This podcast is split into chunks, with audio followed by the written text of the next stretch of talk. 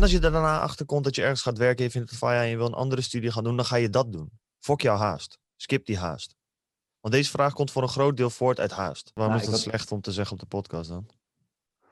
Nou, omdat je dan gaat aans misschien andere mensen een idee gaat geven om ook bepaalde drugs te nemen of zo. Want mensen zeggen ja, je moet geen comfortabelheid ervaren. Maar uiteindelijk doen we dit toch allemaal om een bepaalde vorm van comfortabelheid te creëren.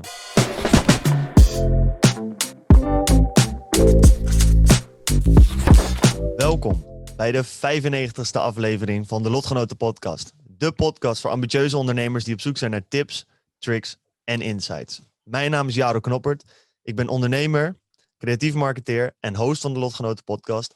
En naast mij zien jullie Koen Stam, ondernemer, YouTube-coast en mijn lieftallige co-host van de Lotgenoten Podcast. Welkom bij de 95e aflevering. Wij zouden deze week eigenlijk een podcast opnemen met een gast. Eh, iemand die hele toffe dingen doet in de marketing, heel veel eh, van die AR-filters maakt voor heel veel bekende mensen en zo. Dus echt een tof gesprek. Maar Koen heeft helaas eh, de Rona aan zijn broek hangen. Dus we doen het eventjes digitaal voor deze keer. Hopelijk is het geluid goed. Bear with us. We hebben de boel geprobeerd zo goed mogelijk te fixen op de korte termijn die we hadden. Het zal niet ideaal zijn, maar volgende week zijn we gewoon weer terug met topkwaliteit. Dus dan gaat het weer helemaal Voor het goed. eerst dat we het zo hebben. Voor het eerst dat Nee, we dit tweede doen ook. keer. Ja, tweede keer. Tweede keer. Want de eerste keer hebben we het wel zo gedaan, met, ook met corona aan het begin. Maar toen ehm, was een, eh, hadden we geen beeld nog. Ja. Dat was echt de vierde of Ah, vijfde ja. aflevering. Dat was de aflevering vlak Ja. voordat we gestopt zijn. Dus ik denk eigenlijk negen of tien of zo, man. Zo, oké. Dat is zeg maar ook een beetje een soort van Tony Robbins. Toen, toen we naar Tony Robbins gingen, een beetje zo'n aflevering dat het geluid gewoon zwaar, Ja, man. irritant is. En dat Toen je we elkaar amper kan verstaan. Ik hoop dus voor de luisteraars nu dat geluid inderdaad lekker is. Om gewoon Ja. inderdaad als in de, in de bus zit of zo, dat gewoon goed te We luisteren. hebben in ieder geval iets betere apparatuur aangesloten. Ehm, Ja, ja, jij helemaal, man. sowieso. En Jij ik kan het nog nabewerken. Jij zit goed. Ik ga kijken of ik daar nog een beetje dingen in kan plussen en minnen. Ehm, Ja, zeker, man. Wat ook, eh, wat ik denk eigenlijk ook wel van, eigenlijk zou het ook wel leuk zijn als we weer, zeker als de boel weer open gaat, wat meer dit soort dingetjes proberen, man. Net als toen wij toen eh, naar de Tony Robbins ding gingen, dat we in de auto direct daarna, zeg maar, een podcast gingen opnemen. De kwaliteit was echt helemaal kut, maar Ja. het was wel lauw. Ja, man. Ja, mij lijkt ook nog bijvoorbeeld vet. Zit ik nu gewoon te bedenken van, oké, stel nou, je gaat een keer naar een festival of zo. Of met Woeha. Weet je wel, dat je Ja. zo'n special edition hebt. Ja, En dat je daar iets kan fixen of zo, dat we daar een keertje gaan zitten. Kijk, ik weet niet of dat überhaupt kan. Maar bijvoorbeeld op zo'n festival kan het zomaar zijn dat mensen daar wel een beetje de apparatuur voor hebben. ja bij Woeha heb je, hoe heet het man, heb je altijd een soort van een hoog gebouwtje. Dat was toen wij daar waren ook, man. En daarin worden alle artiesten ook daarna geïnterviewd en zo, man. Ja, het zou toch vet zijn als wij daar gewoon met, een- gewoon met een persoon, weet je wel. En dat wij dan Ja. inderdaad een aflevering daar kunnen opnemen. Ja, alleen Woeha maakt gewoon niet echt sens. Bijvoorbeeld. Zeg maar, het is niet echt per se een ondernemersding of zo. Zeg maar. Ja, waarom zou Woeha dat met ons doen? Nou, misschien wel als wij met, eh met, eh ja, met bijvoorbeeld de de of organisatoren van, van Organisatie. Ja, eh, kunnen zitten. Ja, gewoon de belangrijkste personen erbij, man. Dat is wel gek trouwens, man. Dat veel. valt onder zo'n heel groot evenementending. Ik ben even de naam kwijt. Maar echt een van de grootste. Ja, je zei dat Amerikaans was. Ja, dat ook, man. Dat komt, daar, daar werkt, die werkt ook mee. Rolling Loud. Maar dat is dit jaar. Dat was toen nog niet. Vanaf dit jaar doen ze het samen met Rolling Loud. En Rolling Loud is een van de grootste hip-hop festivals in eh, Amerika, man. En daardoor kunnen ook namen komen zoals J. Cole. Die zijn al eerder gekomen bij Woeha, man. Dus ik weet niet precies waarom dit gedaan is. Misschien gewoon krachten bundelen, dat het makkelijker is om te boeken. Plus, een artiest kent natuurlijk de naam Rolling Loud. Elke Amerikaanse artiest kent Rolling Loud. Maar niet elke Ja. Amerikaanse artiest kent Woeha. Dus het is misschien ook makkelijker of zo om boekingen te doen en zo. Dat kan zeker zo zijn. Het zal vast een strategische keus zijn, denk ik. Tuurlijk. Je gaat gewoon globaal. Misschien gaan zij het straks ook wel weer hun helpen. Of ze meer invloed hebben over Ja, hoe het eruit komt te zien. Maar ja ehm, man. Ja, we moeten maar even tickets gaan halen eh, voor Woeha. dus voor iedereen die luistert. Al onze Als je ons wil ontmoeten. Ga- Ga niet naar Wuha. Want daar eh, lopen Jaro en ik echt helemaal lam rond. Ja, daar gaat er niet veel nuttigs uitkomen. Ik ben Jaro kwijt, Jaro is mij kwijt. Zitten Ik ben de weg kwijt. Camping. Ja, ik wil echt wel een huisje, man. Die camping is wel echt strijden, man. God damn. Ja, man. Helemaal omdat je daar ook tussen een allemaal- uitnodigen. Omdat je tussen allemaal 18-jarigen zit. Ik ga deze antwoord niet bevragen. Omdat je tussen allemaal 18-jarigen zit ook, toch? Dus dat is helemaal. Je zit je daar als 25-jarige guy. Yo! Ja, dat is ook wel weer wat hoor. Ja, we moeten wel een grote groep. Je kan, niet, je kan niet twee mans gaan. Sowieso vier mans minimaal. Ja, je zou gewoon twee mans. Ja, het kan. Maar twee hoe mans het hele weekend is fire. Want dan moet je met mensen gaan chillen. En er zijn te veel jonge mensen, man. Er is niks mis met jonge mensen. Maar in zo'n setting is het een beetje gek, snap je? Kijk, met ondernemers zit je snel. Je zit op een mensen? volwassen. Met ondernemers zit je snel op een volwassen niveau van denken. Maar dan zit je met allemaal young boys die alleen maar jonko aan het klappen zijn, zeg maar. En daar. eh, en de 18-jarige boykies, nee, dat, dat, ik weet niet, dat matcht gewoon niet echt, man. Dat merkte je toch ook die eerste keer dat wij er waren met die chicks. We liepen alleen maar te roosten. Ja, bro. Ja, Kijk, dat weet praat niet meer. met was alleen maar jonko aan het maar, klappen. eh, nee, maar jij, kijk, dat is wel iets. Ik kan connecten met iedereen, man. Mijn boer dat echt. Ik ook. Jij hebt dat ook Ik wel. ook. Ik ook. Ik Alleen gewoon als ik op een gegeven moment een bakkie op heb en ik ben met z'n tweeën of drieën, ja, dan ga ik je gewoon kloten. Ik neem niet iedereen serieus. Er zijn wel genoeg mensen. Kijk, ik kan met je praten. Maar ja, als ik denk, wat zegt deze guy allemaal, dan ga ik gewoon kloten. Eh, Die chicks ook. Ze zeiden gewoon, een paar van hun zijn gewoon de hele tijd rare dingen. Ja, dan moet je gewoon geroost worden. Kijk, sowieso in zo'n weekend dan hoef je geen één woord wat ik zeg maar ga spreken serieus te nemen. Want Jij nam jezelf niet eens serieus. Jij ging één Nee, ook per dag. niemand. Hoeveel? Jij zei aan het begin toch? Ja, ik ga wel echt genieten van het festival. Een beetje fit blijven. Dus ik ga denk ik wel. Ik heb gezond eten mee, allemaal bakjes. En Allemaal ik ga niet te veel. ja. Ik ga niet te veel jonko roken. Hij zat deze man ik uit de tent. Eerste uit de tent. Hey boys, wie komt jonko roken? Staat hij daar met een stuk pizza? Weet je wat ik echt heb gemerkt? Is dat, Dat is met man. ondernemen ben je altijd bezig. Je bent altijd bezig. Wat is de volgende stap? Wat ga ik nu weer doen? Waar zitten de Mhm. problemen? Ja, en dan ben je daar. En dan is het zo van, bro, ik heb niks te doen. Wat ga ik nu doen? Ik ga eten. Oké, ik heb gegeten. Wat ga ik nu doen? Muziek luisteren. Oké, ondertussen, wat ga ik doen? En dan denk ik van, dan drinken. Oké, ik heb drinken. Wat, wat is dan? Oké, iedereen gaat een draaien. Oké, dan ga ik dat ook doen. Weet je, dat zijn allemaal, weet je, ook vervulling van tijd of zo, man. Oh ja, ik heb dan dat ik wel gewoon echt... Ik leef dan echt als een goudvis, man. Ik doe gewoon echt letterlijk wat er op dat moment in mijn hoofd opkomt, ga ik gewoon doen. Ook omdat ik lam ben. Je bent gewoon het hele weekend dronken. En je hebt slaaptekort. En je bent met al je matties, dus je bent alleen maar hyped. Dus ja, slaat nergens op. Kan niet dat veel dat goeds merk ik wel altijd. Kijk, dat heb jij volgens mij niet echt. Ik heb altijd wel ook momenten dat ik gewoon even prima met mezelf kan zijn, man. Gewoon dat ik dat ook wel nodig heb. Ik heb dat wel meer gekregen de laatste twee jaar, zeg maar. Dus ik ben heel benieuwd. Merk ook dat ik, eh, want ik ben natuurlijk ook lang- niet uit geweest. Ik ben een beetje autistisch geworden, man. Het is te druk. Jij kan niet Ik sta daar, ik denk, oh, het is Nee. druk. Ja, ik hou echt niet van heel veel drukte. Te veel prikkels. Ik word dan een beetje, ik Ja. vind dat niet nice. Ik heb het juist nu wel meer, man. Bijvoorbeeld als ik in Utrecht kom, dat, dat ik het wel even nice vind als het gewoon druk is. Dat er mensen zijn. Dan denk ik van, oké, Ja, jawel, eindelijk dat een wel. beetje leven. Weet Dat wel, dat wel. Maar het is een verschil met een festival, bro. Zeg maar, kijk, ik vind het cool als het druk is. Als ik gewoon normaal kan lopen en er zijn gewoon veel mensen. Maar twee Maar dagen festival, lang. schouder tegen schouder, is echt chaos, man. Ja, dan denk je wel gauw van, oké, luister. Niet Ja, meer aanraken. Nee, Niet precies. meer aanraken. Laat me met rust.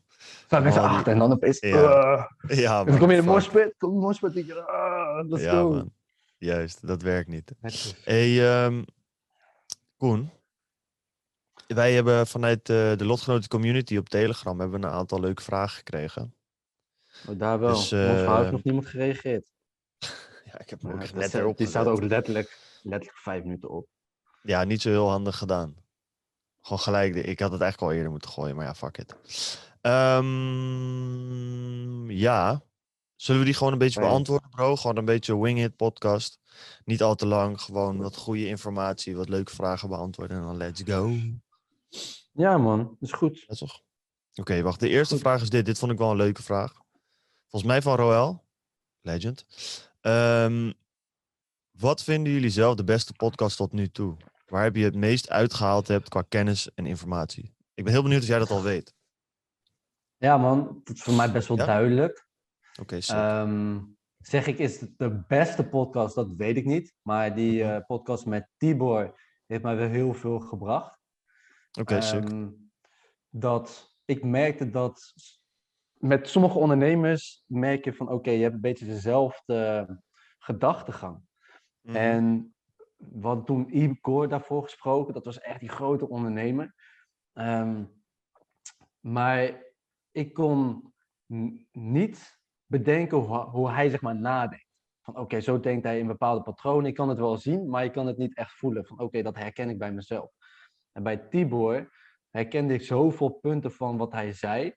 En hoe hij zichzelf uitte. En keek zeg maar naar de wereld. En dacht van, hé, precies zo kijk ik ook naar de wereld. En hij is zeg maar groot geworden eh, in zijn niche. Dus toen kreeg ik ook wel de vertrouwen van, oké, dus het maakt niet eens uit. Ik kan ook gewoon groot worden. Ehm, dus toen ging zeg maar de laatste beperkingen voor mezelf, zeg maar die plafond, soort van die, die, die eh, onzichtbare plafond die ik voor mezelf had, die is daardoor wel weggegaan, man. Jij? Lijp. Dus die met Tibor. Ja, ik vind het moeilijk, man. Ik denk dat ik een van de gesprekken die ik wel het lauwst vond, was met KBG. Met Koersat.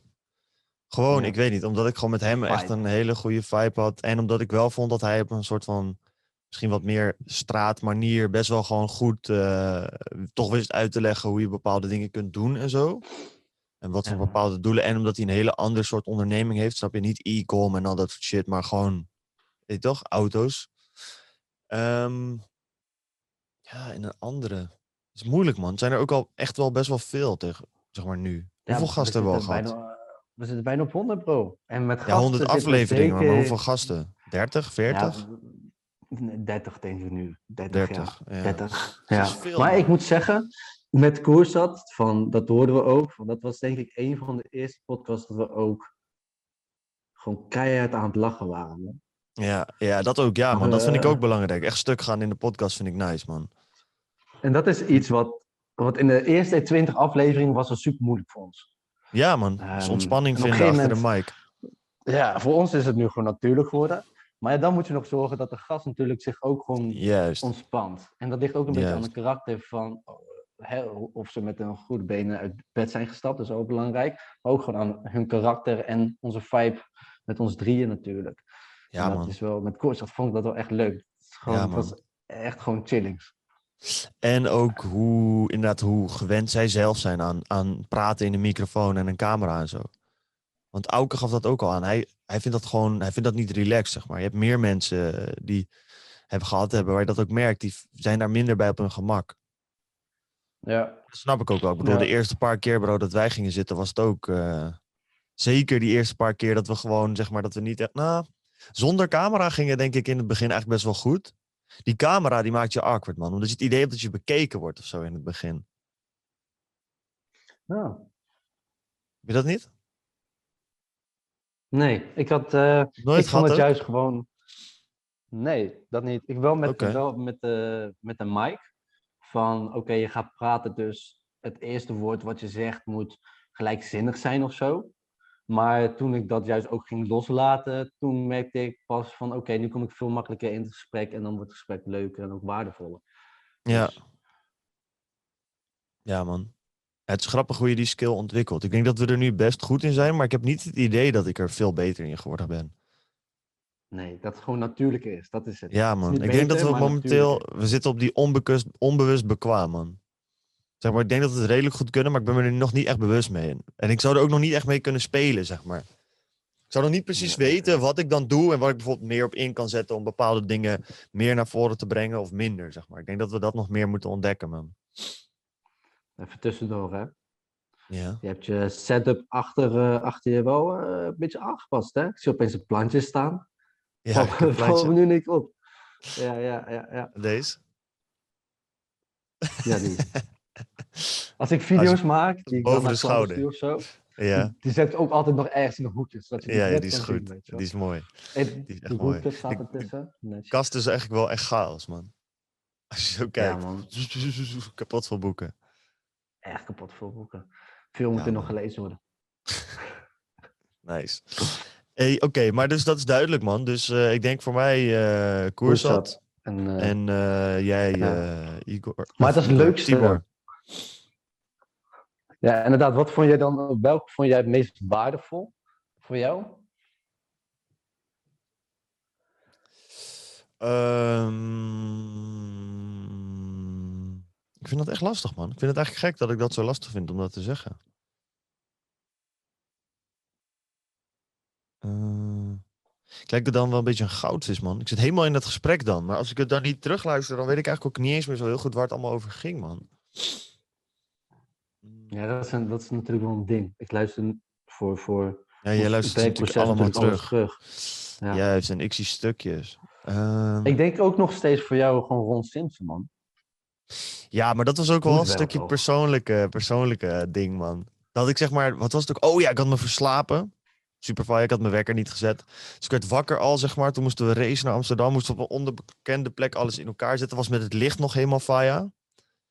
Ja, ik Ja, ik was, was toen- klein dingetje vergeten, waardoor we het extra softbox niet konden opzetten. Ook dat nog, ja. Ja, er waren, waren een hele hoop dingen die we ons soort van... En Onno kwam toen nog om foto's te maken, die heel lauw Fotograaf, geworden ja, zijn. Maar dat, ja. er waren zeg maar, waren echt veel factoren die ineens anders waren, zeg maar. Waar ik helemaal niet op voorbereid was. Dus toen ineens dat ik van, oh shit, oh shit. Was ik net niet helemaal op mijn gemak. Ja. Dus toen, toen, naar mijn mening, was ik niet echt op mijn optimale, mijn optimale zelf toen, zeg maar. Nee, maar toen ik het terugluisterde, wat ik dus met Tibo heb, Ja. ehm, zeg maar van dat, dat ik merk dat zijn gedachtenpatronen een beetje vergelijkbaar zijn met die van mij. Dat heb jij natuurlijk Mhm. gewoon met Ron Simpson. En dat was de bevestiging tijdens het gesprek, dat jullie daar heel erg... En misschien kwam je niet 100% eh uit jezelf niet zo dat, dat je zegt van hé, dat was misschien de beste podcast van mij.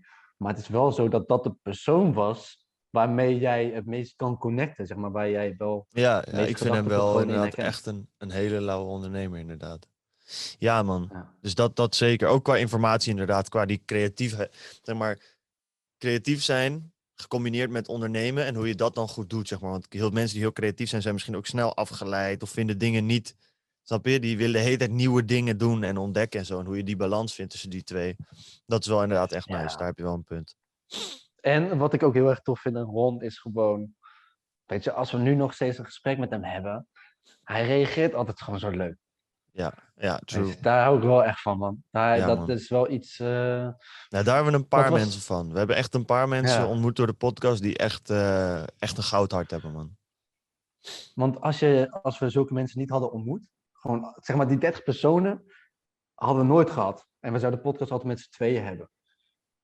Dan kan je door zeg maar een paar enkele, voor- bijvoorbeeld dan heb je vijf ondernemers ontmoet, eh, op feestjes of op een festival of op een Mhm. Iets anders.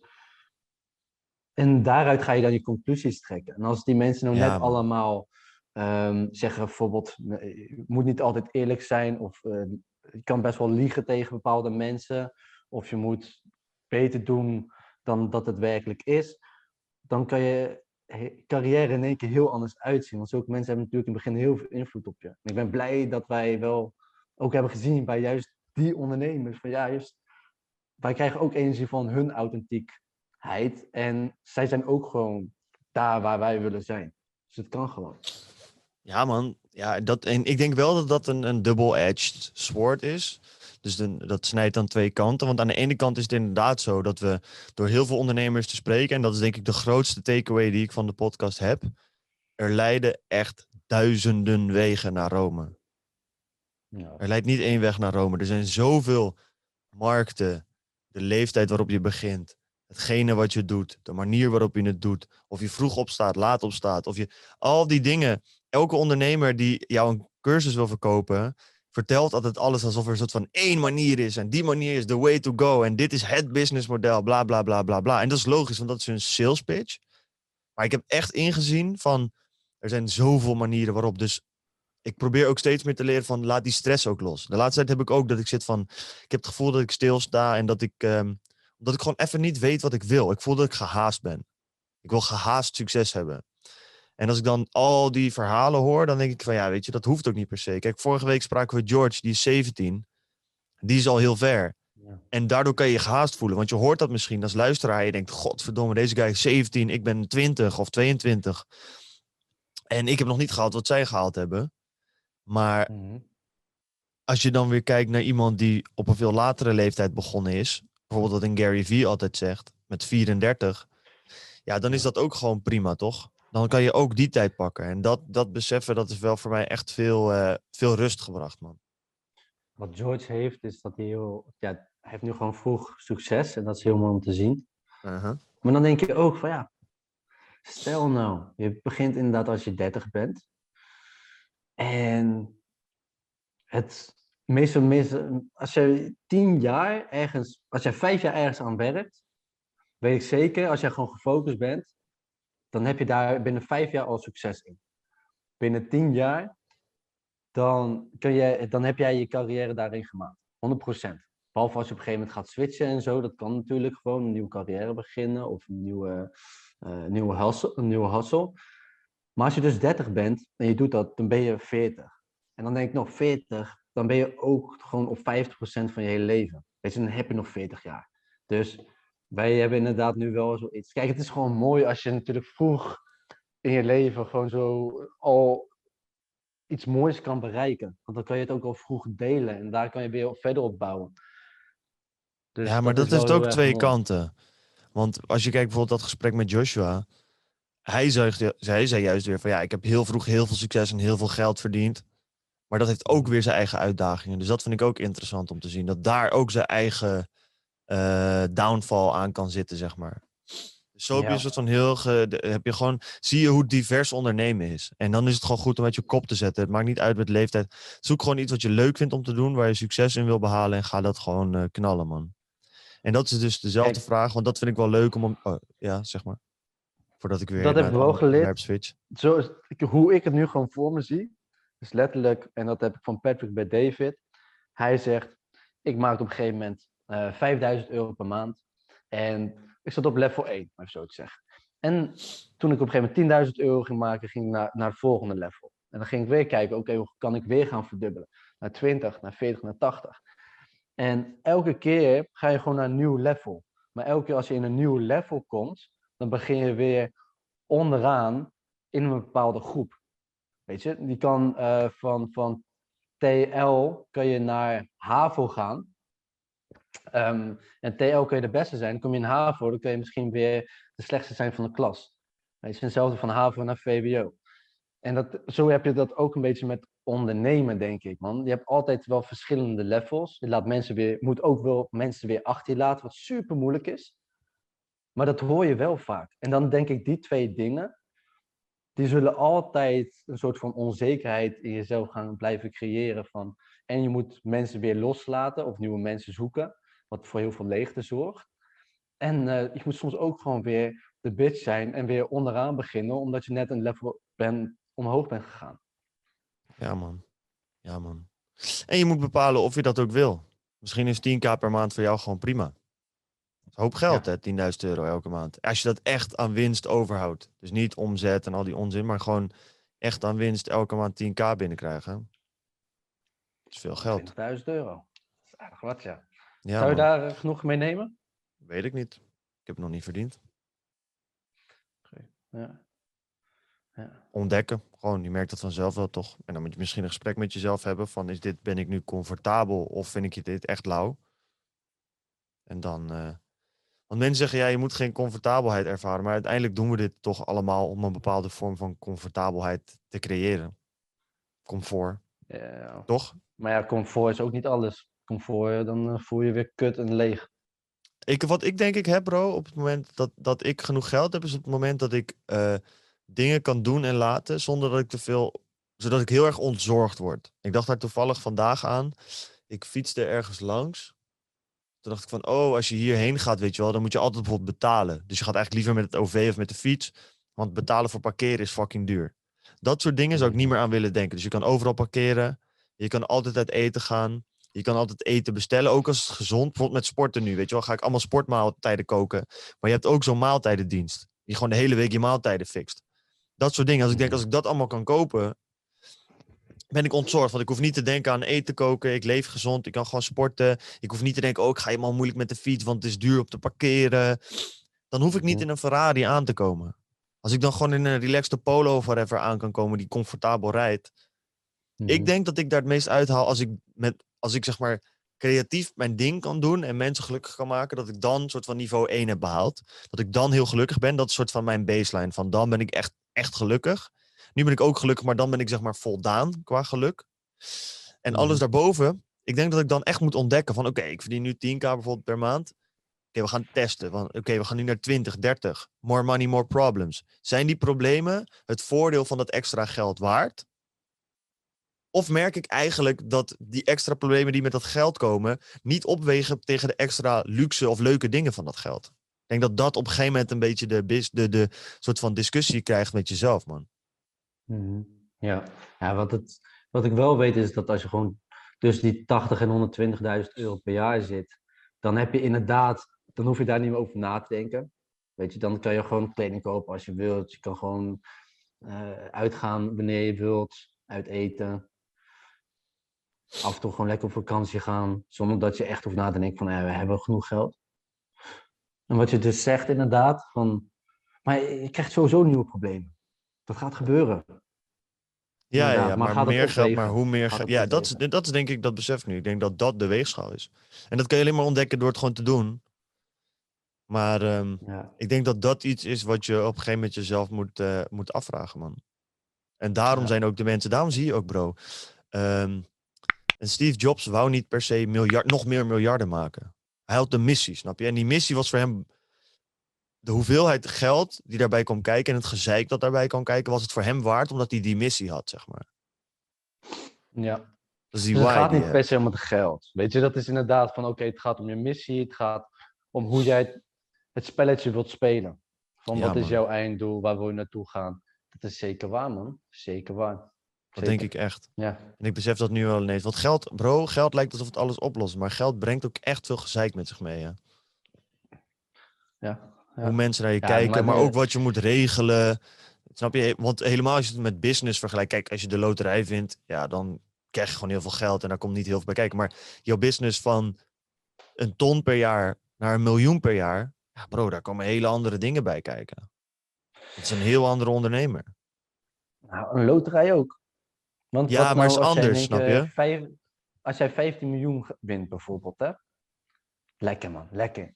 Richard Mille. Toevallig. eh, Ga gelijk. Richard Mille aan deze arm Rolex, aan deze arm gouden ketting, ja. Cartier bril. Maar weet je wat je dan krijgt? Dan krijg je in één keer van oké, wat jij nu om je heen hebt zitten, bijvoorbeeld ons kantoor, samenwerking met mensen, ehm, hoe mensen naar je gaan kijken, eh, je vrienden, ehm, je ouders, weet je, die gaan allemaal opeens ietsjes anders naar jou kijken. En die gaan ietsjes anders iets van jou verwachten. Op vakantie verwachten ze dat jij iets meer gaat betalen. Weet je, zulke dingetjes.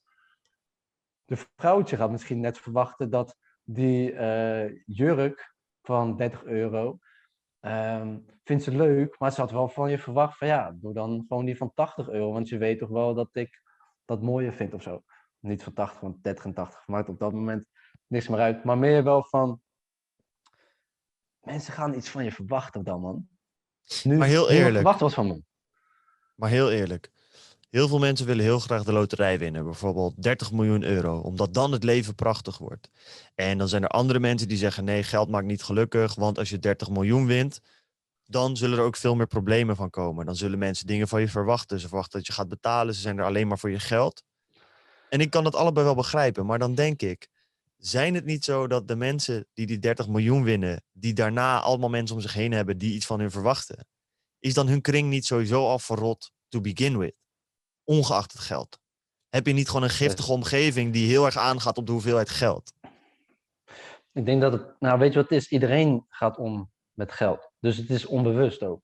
Zelfs als Ja. jij, weet je wat het is? Als jij nu 30 miljoen pakt, het zou me niks boeien. Zeg maar, ik ben juist de persoon die, ik probeer mezelf constant te trainen. Het maakt niet uit of iemand 30 miljoen of weet je, wel, 1 cent, 1 cent op zak heeft.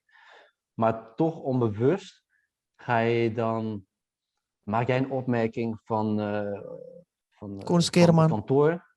Van, van je wilt een nieuw kantoor hebben. Dan zeg je van ja, dat gaat niet lukken. En, zeg, en dan zeg je van ja, maar het, eh, bla bla bla, kost maar zoveel geld. Dan denk je van ja, als je toch zoveel geld hebt, ehm, waarom betaal jij het niet? Maar dat is dus Ja, maar dat vind ik op zich dan nog wel fair. nadenken.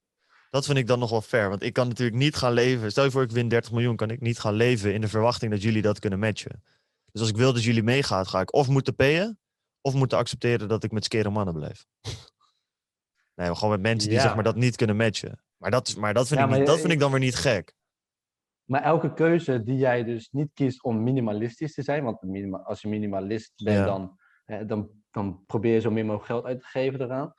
Maar elke keuze daarbuiten, zullen mensen daar een beetje aan gaan denken. Ja, maar dit is anders. Want kijk, wij hebben, wij hebben samen een kantoor. Dus daar zou je dan bijvoorbeeld aan mee moeten betalen aan huur. Maar bijvoorbeeld mijn vriendin.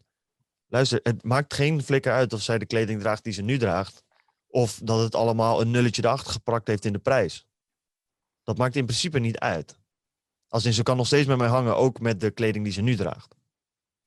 Ja, Dus dat is anders. Dus als ze dan ineens met allemaal verwachtingen, dan zou ik wel denken van ja, what the fuck. Jouw, jouw leven Mhm. hoeft niet te veranderen. mhm. Want wat je net noemt met dat kantoor, dat kan ik begrijpen, want dat heeft impact op jou.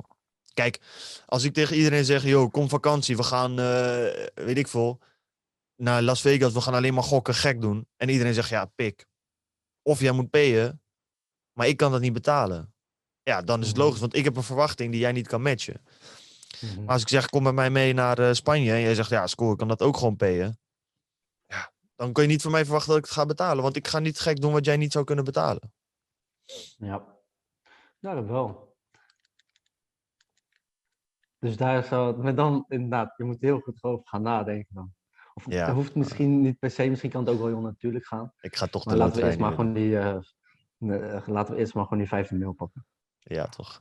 Hey, ehm, jij, had het net, ja, jij had het er net over van, eh, dat mensen, mensen hebben gehaast, zijn gehaast. Want toen had ik een heel mooi bruggetje bedacht. Van dat mensen zitten van, ze zien George van 17, die heeft al heel veel succes. Ik wil dat eigenlijk ook, ik heb haast. En een vraag die daar denk ik heel erg uit voort kon vloeien, is deze vraag van iemand in de lotgenoten community. Eh, als je daar niet in zit, waarschijnlijk gaan we ergens in de komende weken wel even een schoon-up doen. Dat we even gaan checken wie er niet actief is. Iedereen die niet actief is, wordt uitgedonderd. Dus dan kan je er waarschijnlijk weer in. Ehm, de vraag is, hoe denken jullie over studenten die geen zin meer hebben in hun studie of hun studie niet meer leuk vinden? Even doorbijten en afmaken of een nieuwe studie volgen?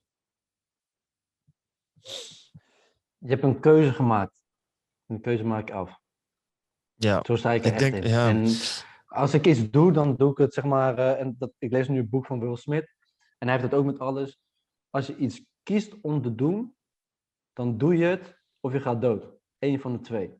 En het, je krijgt periodes dat je het niet leuk vindt, dat het tegen zit. Maar ik merkte bijvoorbeeld met mijn opleiding dat het was de kutste opleiding die ik ooit kon doen.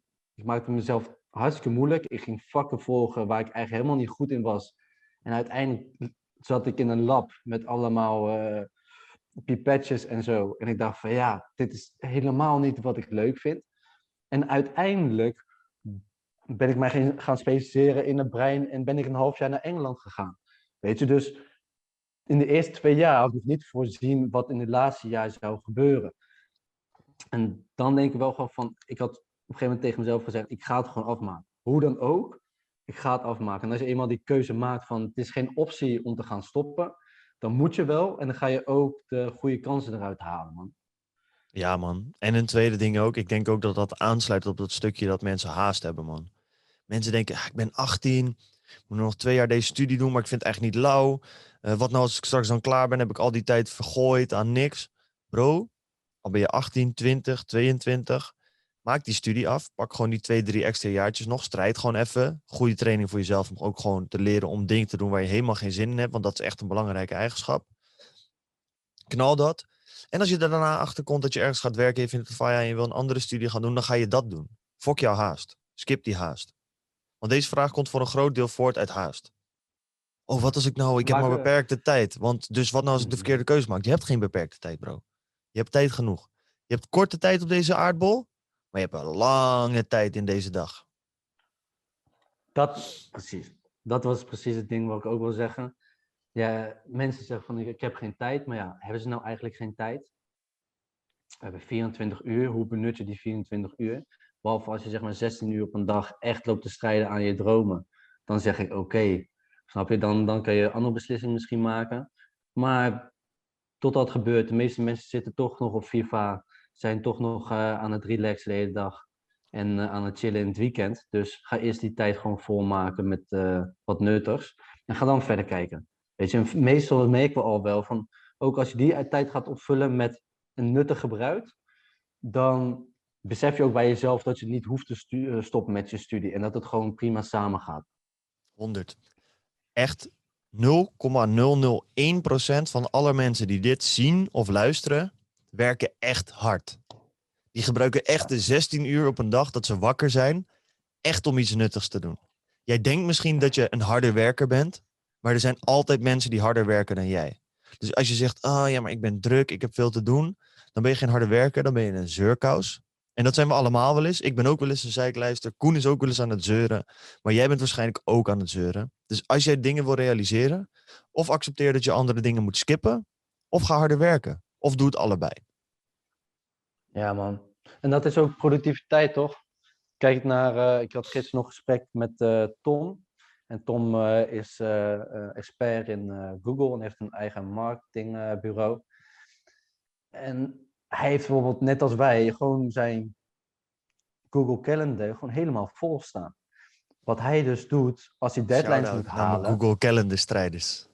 Precies. Als hij een deadline moet halen, zorgt hij ervoor dat hij in monk mode gaat. Dat is van Iman Gatsi. En ik zie in de Mm. laatste tijd dat meerdere YouTubers dat doen. Maar ja, ik, ik loef dat echt. En dat betekent gewoon letterlijk dat je een halve dag. Staat eigenlijk vroeg op. Neemt geen cafeïne, geen alcohol, geen andere dingen die je brein kunnen beïnvloeden. Gewoon water. En je hebt ook geen afleiding van je telefoon. Het liefst zo min mogelijk schermen. En je gaat alleen maar werken aan je doel. Je hebt één doel en daar ga je aan werken en geen afleiding. En dan zie je pas, als je dat bijvoorbeeld combineert met de Pomodoro-techniek, waarin je dus ieder half uurtje wel eventjes rust hebt, dan kan je een dag knallen, jongen, wat je zeg maar normaal in acht uur zou doen, kun je nu in drie uur doen. Nou, moet je voorstellen dat je die drie uur dan, alleen dan twee keer op een dag gaat doen. Weet je, dan heb je zes uurtjes, ga je tussendoor nog sporten en dan kan je gewoon superveel werk verzetten. En dat vergeten mensen vaak. Wat je op een dag allemaal kan gaan doen. Ja, man. 100, 100. hey, Koen, dat is wel een leuke die aansluit de volgende vraag die ik hier zie van Jelmer. Ehm, wanneer kwam het besef om geen jonkos meer te roken, maar je leven te veranderen en te gaan ondernemen? Voor mij is dat, ik heb dit verhaal al eerder verteld, heel simpel. Ik had op een gegeven moment blode ik wel veel, ben bijna dagelijks. En op een gegeven moment kreeg ik een eh, paniekaanval tijdens blowen, ging ik heel, heel slecht. En sindsdien ga ik niet lekker meer blowen. Dus ja, dan is het heel makkelijk om te stoppen. En voor mij was dat bijna een soort van eh, gift van God. Want ik had zelf echt niet gestopt als het niet door mijn lichaam gewoon een soort van rem opgegooid was. Dus eh, ja, ik denk dat ik daarin door mijn onderbewuste gewoon echt geblest ben. Ik geloof daar echt wel in dat er iets in mijn hoofd dat, dat wist van, joh, je bent nu niet aan het doen wat je wil doen. Maar ik was te veel eh caught up in de sauce. En ehm, ja, er is gewoon een rem opgeknald, man. Dus dat is echt niet een nuttig antwoord voor iedereen die het luistert, maar dat is hoe het bij mij is gegaan. Ja, dus eigenlijk eh, geluk bij een ongeluk. Ja. Voor jou. Zeker. Ja, voor mij is het eh, zo dat ik tijdens mijn studie heel erg merkte dat ehm, niet alleen smoken, maar bijvoorbeeld ook slaap echt twee dingen waren die mijn studie heel erg negatief beïnvloeden. En op momenten dat ik dat niet deed, dat mijn studie in één keer een stuk beter ging. Dus meer slapen en eh, minder eh, smoken. En natuurlijk waren er periodes waarin ik dat wel kon doen. Maar ik was niet de persoon die elke dag gewoon kon gaan chillen, kon smoken en dan goede cijfers kon halen. Nee, ik moest een perfecte routine hebben. Elke dag gewoon keihard gaan leren. En dan gewoon, zeg maar, gewoon zeventjes waren dan heel erg goed voor mij. En met wat ik nu weet, kon ik dat nog wel nog meer verbeteren. Maar destijds was dat wel echt een prestatie voor mij. En nu moet ik zeggen, ik ben niet echt afhankelijk van, van smoken. Ehm, als ik met jou ben, Jaro, hoef ik ook niet te smoken. Als ik met uh, bijvoorbeeld een paar vrienden van mij, Dennis en Steven, ben, hoef ik ook niet te smoken. Alleen ik heb toch een goede invloed. Toch wel, toch wel een beetje, een beetje. Soms roken we nog. Maar dat moeten we ook stoppen. Als we, als we allebei niet roken, dan, dan, is dat ook helemaal prima. Maar dat hebben we nu ook al, zeg maar, sinds nieuwjaar. Dus hebben we dat niet eens meer tegen elkaar gezegd, van, uh, dat we daar überhaupt nee. zin in hebben. En ik heb wel vrienden, sommige vrienden die nog wel smoken. En dan is het wel van als je gaat chillen, dan hoort het een beetje bij. Net als als je bijvoorbeeld soms op een zaterdagavond uitgaat en dan doe je een drankje. Ehm, je moet er gewoon rekening mee houden. Ik ben bijvoorbeeld de dag daarna gewoon wat meer eh, minder gemotiveerd en wat slower. Ja, man. Ja, man. 100. Komt weinig uit. Dat, dat, dat zijn keuzes, man. Dat zijn inderdaad keuzes. Als je drie dagen achter elkaar gaat smoken, dan duurt het ook weer drie dagen voordat je weer eh, op je toppunt bent. 100. Dus als ik naar Woeha ga, waarschijnlijk wel. Smoken. Maar aan de andere kant, kijk, het kan ook zomaar zijn dat ik dan zeg van ja, ik ga het helemaal niet doen. Weet je, dat kan ook. Dat ligt er echt aan met wie je gaat, man. Ja. met, met Ennis en zo? Dan, eh dan Geen ga ik wel oefening. smoken. Dus. Maar ga je met mij en eh, weet ik veel, die twee andere matties van jou, ja, dan is de kans kleiner dat je smoked. Want niemand gaat jonko klappen. Nee, maar, dan- Maar ik zeg je eerlijk, als ik nog zou blowen, eh, bro, zou ik lachend op Boeha roken. Want dat is top. Het is ook gewoon een leuke vibe, toch? Je bent hier ook om gewoon te genieten van bepaalde dingen. En als je met z'n allen scaffa een beetje naar een, naar een Kevin-concert staat te kijken, half punchy, ja, dat is toch top? Ja, Ja, dat is dat gewoon mooi. top. Mhm. Zon, het liefst een zonnetje Maar, er nog bij, ja, dat is gewoon ook leven. En dat, kijk, misschien is het heel slecht om hier op de podcast te zeggen hoor. Maar kijk, ik heb bijvoorbeeld nog nooit LSD gebruikt. En ik ga dat gewoon een keertje. Ik wil dat gewoon, want ik wil dat gewoon een keertje gebruiken. Waarom? Waarom is dat, waarom Nou, is dat slecht om te zeggen op de podcast dan? Nou, omdat je dan gaat aans, misschien andere mensen een idee gaat geven om ook bepaalde drugs te nemen of zo. Want Oh ja, maar dan ga ik straks mijn eh, ervaring wel vertellen en dan zijn, durven ze niet meer. Ga verder. Ja, precies. Nou, dat kan ook. maar ik had dus gehoord dat eh, eh, bijvoorbeeld eh, Steve Jobs al, het af en toe deed. Mhm. Tijdens zijn studie, studiejaren.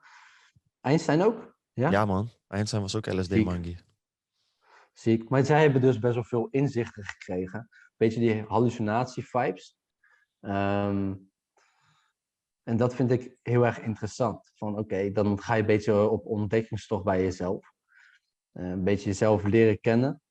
En zoals Jordan Peterson zegt, je krijgt eigenlijk een andere realiteit. Hè, gedurende je oninvloed bent. Dat heb je ook als je gaat smoken, heb je ook als je gaat drinken. Alleen met zulke drugs kan het inderdaad soms gevaarlijk zijn als je dus weer terug gaat.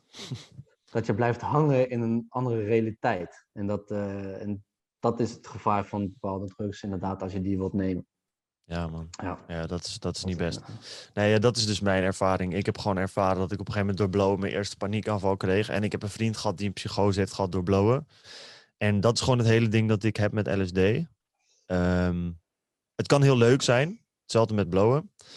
Alleen, ik heb te veel verhalen gehoord van mensen die bijvoorbeeld LSD gedaan hebben en op een gegeven moment een psychose gekregen hebben. En dan is het gewoon echt niet meer waard. Want je leven kan gewoon letterlijk naar de kloot zijn. Gewoon je leven is verziekt. Je kan niks meer. Je hebt mensen die kunnen niet meer werken, ze kunnen niks meer. Wordt gek. En dat is eh, een beetje geestverruimend eh, eh, zegeltje is dat voor mij echt niet waard. Dus ik, ik zou dat echt nooit hoeven doen. Maar ja, wat je zegt, voor sommige mensen kan het heel goed werken. Maar denk alsjeblieft goed na, man. En helemaal niet als je jong bent. Zorg dat je sowieso op zijn minst eh 5, 26 bent. Dat je echt even een beetje jezelf hebt leren kennen, man. Dat je weet wie je bent, weet waar je Mhm. staat. Waarom zou je het wel willen doen, waarom zou je het niet willen doen. Wat zijn de gevaren, wat zijn de voordelen. Weet je toch, je gaat ook niet in een auto rijden waarvan die niet APK getest is. Dus test je lichaam eerst en kijk daarna hoe hard je kunt rijden. Wat voor een uitdaging je kunt doen. Snap je? En doe dat En- voorzichtig. Kijk, het is wel zo, en dat weten we allemaal. Kijk, rook heeft bijvoorbeeld slecht invloed op je brein. Alcohol Mhm. ook. Maar als jij elke week eh, een ecstasy-pilletje naar binnen werkt, dat heeft echt slechte gevolgen gewoon voor je brein, voor je Alcohol. vermogen. Om, te kunnen, om te kunnen plannen, om vooruit te kunnen kijken, om empathisch te kunnen zijn, om relaties vol te houden, om je emoties te kunnen bedwingen. Mensen die dat op een gegeven moment een jaar hebben gehad, die ze, waarin ze alleen maar naar festival, naar festival, naar festival gaan. Ik heb jongen, sommige jongens gesproken die letterlijk elke twee weken gewoon daarmee bezig waren. En die namen gewoon echt veel pillen, zeg maar, op een avond. Gewoon omdat ze een re- resistentie hebben opgebouwd. Maar het effect op het brein is nog steeds even erg. Weet je, Ja, dat is het verschil tussen bijvoorbeeld één peuk roken en twintig roken. Op, op een gegeven moment voel jij voor jezelf geen verschil meer, maar je longen. 20 merken is het toch wel. echt twintig keer zo slecht. Ja, precies. En dat heb je ook zo met je brein. Dus Ja, dat, dat, daar is ook altijd weer die balans in te vinden, man. Van, let, gewoon- denk gewoon goed zelf na, man. Denk Het goed verklaart wel waarom eh, de niet te noemen persoon zo knettergek is eigenlijk. Ja, is logisch toch? is heel logisch. Op hele jonge leeftijd. Op een gegeven moment echt elk weekend inderdaad veel drugs gebruikt. En je merkt gewoon dat iemand totaal niet stabiel is in emoties, niet normaal sociaal. Die beg- die begrijpt gewoon sociale constructen zo'n beetje niet meer. Nee, Zijn pan, zijn pan is gefrituurd. zijn pan is gefrituurd, inderdaad. Gefrituurd pannetje. Gefrituurd goed. pannetje, Dat, wil je niet hebben, bro. Dat wil je niet hebben.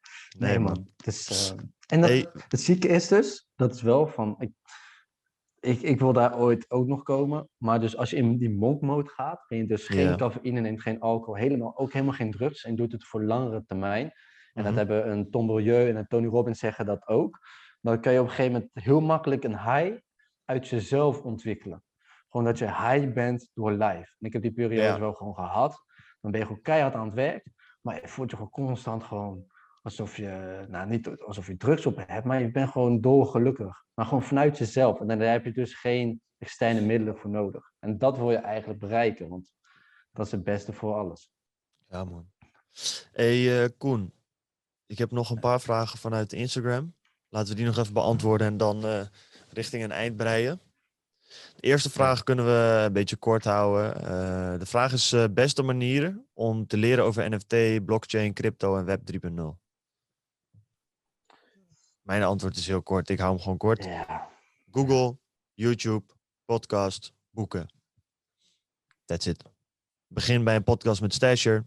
Ga steeds dieper in die shit, snap je? Ontdek hoe en wat.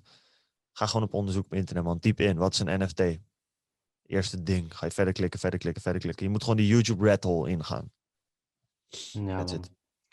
En wat ik dus, want ze zeggen leren, Ja, wat ik dus ook heb gemerkt is, ehm, vaak met NFT's en zo, kijk, ik doe het een beetje, ik, ik, ik, ik heb er zeg maar weinig over geleerd. Het is ook voor mij, is het ehm, leren door de video's te kijken, het snappen wat ze zeggen, echt begrijpen ook, en het gewoon gaan toepassen. Want de beste manier om te weten hoe NFT's werken, je kan heel veel lezen over smart contracts, wat de beste NFT's zijn, en hoe je het best kan flippen, maar uiteindelijk kom je erachter door zelf uiteindelijk het uit te gaan voeren. Weet je, en ja Doe man. dat gewoon klein. Begin bijvoorbeeld op Solana, waar je voor hele kleine bedragen gewoon kan beginnen voor tientjes of twintigjes.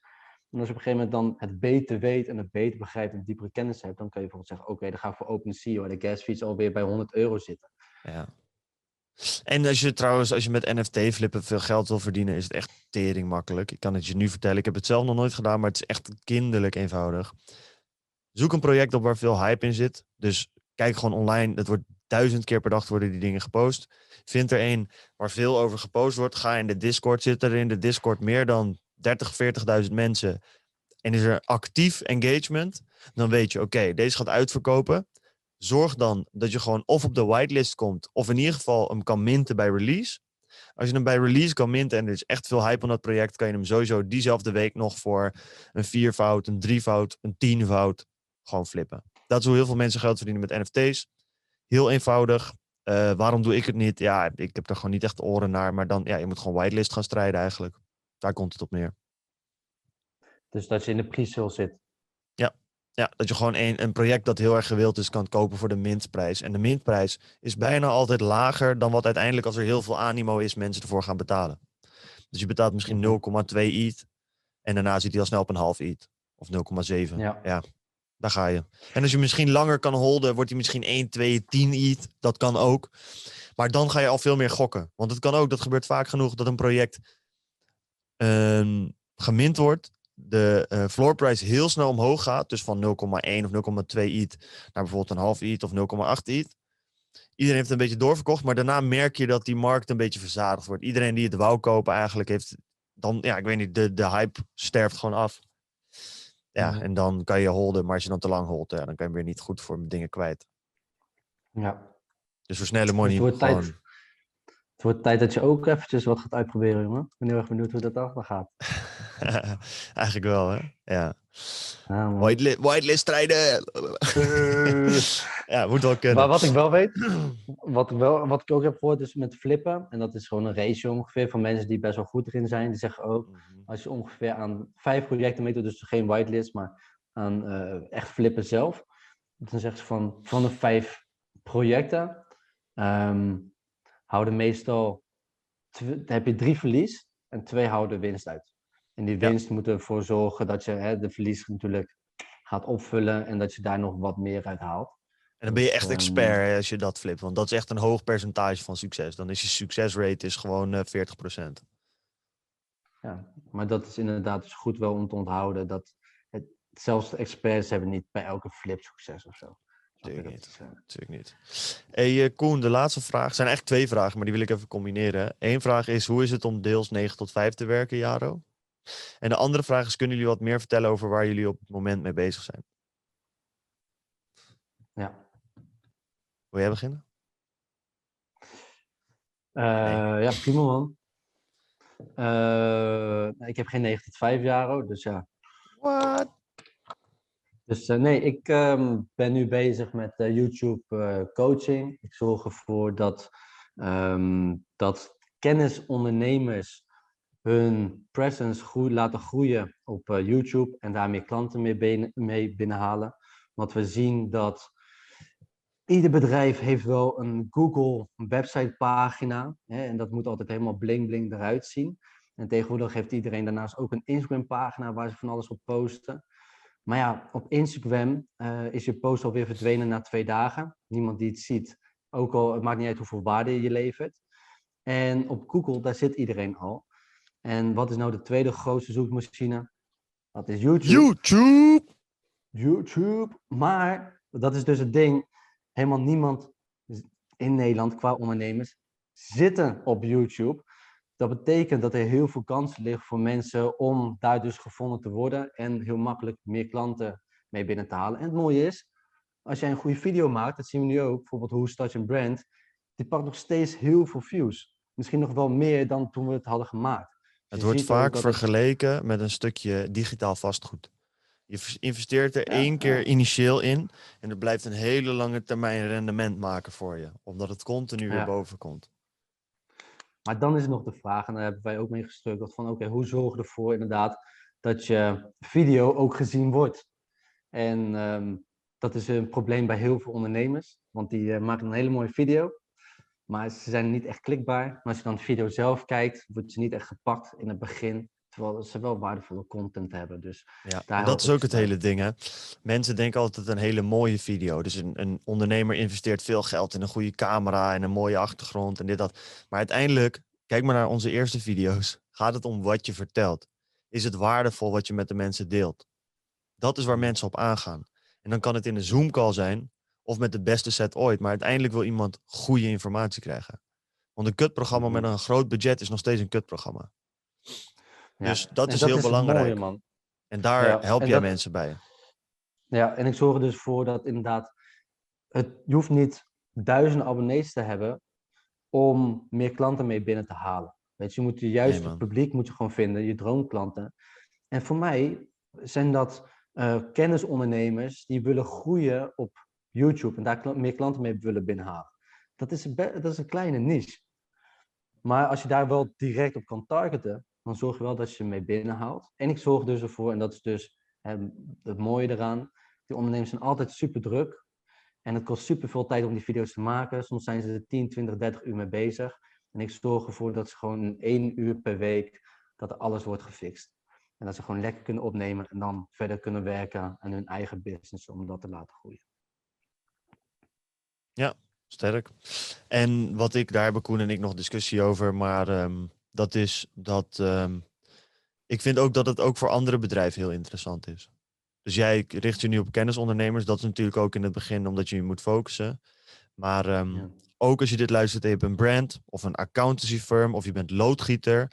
Stel je voor dat je loodgieter bent en dat je makkelijke problemen die mensen zelf kunnen oplossen in video's uitlegt. Dus jij maakt een video, moet bepaalde dingen even aandraaien. Iemand zoekt daarop op Google of YouTube, dat gebeurt vaak. En kijkt, oké, cool, chill, ik kan het zelf maken. Maar jij vertelt, mocht er nou de volgende keer een probleem voordoen dat dieper gaat, waarbij je hulp nodig hebt, dan weet je ons altijd te vinden. Heb je meer problemen die je zelf op wil lossen? Bekijk dan de rest van onze video's. Op die manier, dat is hetzelfde wat ik had, bro. Ik had iedereen die op de middelbare school zit, kent Jort. Jort geschiedenis. Legendary guy op YouTube. Die alle hoofdstukken helemaal ging uitleggen. Hij was de man. Iedereen checkte hem. Hij was fucking chill. Want je kon de hele les niet opletten. Ging je thuis die video checken. En dan wist je precies alles. Wat? Omdat hij jou waarde geeft. Hij geeft jou meerwaarde. En dat is uiteindelijk waar het om gaat. En dat is waar YouTube zo goed in is. Al zien drie, vierhonderd mensen het. Als jij hun helpt om hun wasmachine te fixen, wat hun een paar honderd euro scheelt, weet je hoe blij ze dan zijn? Stel je voor dat je dat drie, vier keer doet. Als ze dan een keer een echt groot probleem hebben, wie gaan ze bellen dan? De persoon die hun al honderden euro's heeft bespaard. Dit is logisch. Dat is waar, man. Het is gewoon een relatie. Ja. Ja. Dat kan voor alles, man. En- Brands, loodgieters, kennisondernemers, multinationals tot eenmanszaken. Echt, alle bedrijven hebben daar voordeel aan. Want mensen kopen niet bij bedrijven, mensen kopen bij mensen. Het zijn allemaal relaties. Ja. Dus dat. ja. En verder, ja, hoe is het? ik, voor-. Ik ging even jouw bedrijf pitchen. En, Lekker, eh, man. Ja, toch. En ehm, wat hier zo, eh, de laatste vraag was ook van dat ik dus nu een 9 tot 5 heb. Ja, waar ben ik mee bezig nu? Dat is wel goeie. Ik heb dus mijn 9 tot 5. Eh, ik werk vier dagen in de week bij een digital marketing agency eh, genaamd Digi- eh, Digital Elevate. Zo, Elevate Digital. Gaat goed. En ik hou me daar specifiek bezig met betaald adverteren op Facebook, Pinterest, TikTok, Snapchat, Instagram. Gewoon alle standaard dingen. Daar heb ik zelf heel, eh, heel veel kennis in. Eh, en ik merk dat ik me nu ook steeds meer bezig hou met wat grotere strategische plaatjes met klanten en dat soort dingen. Dus dat vind ik leuk om te doen. Verder hou ik me in de vrij. Loop vast. Ik loop vast? Nee, niet meer. Ja. Wel? En nu ben je weer terug. Oké, voor mij ja, liep ook even vast. Oké, ja, Ik, ik praat. Nou ja. Dus waar ik mee bezig ben, is ik werk daar. Dat hoorde je allemaal nog, toch? Dat ik gewoon eh, met werk bezig ben en daar vier dagen in de week werk. Ja. En daarnaast hou ik me bezig met de Good Cup. Eh, dat merk een deel van jullie kent misschien, een deel misschien niet. Dat is mijn brand die ik opgezet heb nu bijna twee jaar geleden. Ging een tijd lang heel goed. Toen heb ik 20.000 euro geïnvesteerd in, in inventaris. Toen stortte het eigenlijk begin 2021 best wel in. Toen heb ik een hele lange tijd getwijfeld. Wist ik niet goed wat ik ermee moest doen. En nu ehm, eh, ben ik het eigenlijk helemaal leeg aan het verkopen. Eh, dus ik ben nu al die voorraad langzaam weg aan het verkopen. En eh, ja, ik ben in gesprek met een aantal mensen slash partijen. Om te kijken of we samen iets kunnen doen. Hoe we daar wat moois van kunnen maken. Het ligt ook bij een aantal hele grote retailers. Bijvoorbeeld bij de Bijenkorf. Nou, dat is natuurlijk fucking vet. Dus daar ben ik mee bezig. En verder ben ik bezig met Koen overtuigen dat hij mij samen met mij business moet doen. daar, eh, daar hebben we gewoon even een lekkere discussie over. Dus ja, eigenlijk. eh, maar ik merk dat ik nu in een fase zit waarin ik echt even een soort van tussenmoment heb. Dat ik even niet zo goed weet hoe en wat. Eh, ik heb stabiliteit gevonden en misschien ook zekerheid in mijn baan. En ik merk echt wel dat dat ook een soort van verleiding is die je hebt. Waardoor je toch comfortabeler wordt. Dus dat is ook een interessante uitdaging. Maar ik vind het wel belangrijk, Stasher zei dat ook in de aflevering. Het is geen fucking schande om een baan te nemen. Money moet verdiend worden. Op een bepaalde manier. Ik ben 24, ik heb nog alle tijd. Soms moet je ook even ademruimte nemen, man. Dus Ja. ja, ja dat, is, Besef dat dat is ook, waar ik nu mee bezig ben. Besef dat gewoon van. Voor, voor een normaal persoon, als hij 24 is en hij verdient jouw salaris, dan is hij gesetteld. Zeg maar gewoon van dat is zijn Ja. leven, het is klaar. Ja, Hij gaat dan kinderen nemen, vrouwtje, en dan heb je al, en dan huisje. En dan heb je, Ja. heeft hij huisje boven bezig en dat is zijn leven. Snap je? Dus dat is wel. Ja, en daar, sommige mensen zijn daar pas als ze 28 zijn of 32. Dus True. dat is wel. Ja. snap je? Dan is 24 weer super jong, man. Echt dat is ook zo. En het is ook een stukje, Oh, hij dat is ook mooi. trouwens even op de achtergrond. Ik heb het op de achtergrond staan.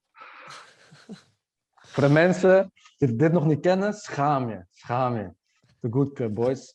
De Good Cup. De enige Als jij een Nespresso- van Nederland. Juist, als je een espresso koffieapparaat hebt, dan eh, eh, moet je deze hebben, man. Het is een hervulbare koffiecup van roestvrij staal. Je kan zelf je koffie kiezen. Het is een stuk duurzamer en het scheelt je geld. Je kunt het digitaal bestellen via www.thegoodcup.nl. Het stond een tijdje ook op bol.com. Ik weet niet of die retailer daar nog heeft staan. En anders kun je het ook in de Bijenkorf krijgen. Het ligt in best wel een hoop locaties. Dus je moet even kijken of het bij een locatie bij jou in de buurt ook ligt. En anders kan je het online bestellen via de Bijenkorf als je dat fijner vindt. Luister, als jij denkt aan de toekomst. Want we zijn allemaal jong, dus we moeten wel denken aan de toekomst. Kijk, dit is heerlijke, maar ook eerlijke koffie, hè? Maak je. niet. Juist. Daarom, en dat is het belangrijkste, boys. Ja, man. Dat is nog steeds een perfecte tagline, man. Ja, die heerlijk met die, met die H tussen haakjes. Met de haar tussen zo. Zie. Heerlijke koffie, ja toch. Ja Heerlijke toch, ja toch, ja toch. hey, ehm, Koen, ik denk dat we hem gehad hebben voor nu. Ja, man. Wil jij nog iets kwijt aan de mensen? Ja, ik ben dus gisteren, dat is wel leuk. ik ben gisteren achter iets vets gekomen voor eh, je branding, een goede branding tip. En dat is op het moment dat jij meer wilt weten over jouw publiek, ga dan naar Find My Audience op Google. En dan kan je daar je niche invullen. En dan geeft het gewoon allemaal informatie over jouw publiek ehm, en hun interesse. Zoals naar welke YouTubers ze allemaal kijken en zo. Dan kan je heel veel informatie vandaan halen. Dus als je, tenminste, ik vond dat heel erg interessant. Vind het, ben je zelf daar ook nog een beetje op zoek, dan kan je dat ook checken. En ehm, verder, eh, welk boek ben je aan het lezen, Jaro? Superfans. Ja, ja, ja, ja. Weet je, ik ben deze aan het lezen. Building a story. Building a story brand. Ja. Ja, Hè? Voor alle mensen van. Voor degene die zei van hoe bouw je een brand, zei dat ik niet zoveel wist over branding. Klopt, maar ik ben het aan het leren. Aan het leren. He's out here building them skills, bruv. Ja, Ja, toch. toch. Oké, man. Hey, ik moet ook nodig naar het toilet. Dus we gaan hem lekker afsluiten. Same, same. Als je dit nou leuk vond, vergeet niet, ja toch, vergeet niet om te abonneren. Sterren achter te laten op Spotify. Ons te volgen op Spotify, dat kan ook. Laat even een comment achter. ehm, wat jij meegenomen hebt uit deze aflevering, wat je geleerd hebt. Ehm, dat vinden we altijd leuk om te lezen. Als je, nog, als, je, zo, als je nog vragen hebt, stel die ook gewoon in de comments op YouTube. Dan kunnen we daarop reageren. Ehm, kunnen we jullie ook gewoon verder helpen. Verder, wees alert op de stories op Instagram. Als je in de Telegram community wil komen. Het is helemaal gratis. Daarin kun je connecten met allemaal andere lotgenoten. Er zitten 150 mensen in. We gaan binnenkort even een opschoning doen. Misschien dat er dan weer een aantal plekjes vrijkomen. Dus wil jij daarbij, wees alert op de stories. En verder wil ik jou heel erg bedanken voor het kijken en of luisteren naar de Lotgenoten podcast. En Koen, dan zeggen we altijd nog één ding. En dat is En dat is. fuck Fuck die goeroes. Wij zijn Wij zijn lotgenoten. Dankjewel voor het kijken en of luisteren. En tjus. Peace. Later.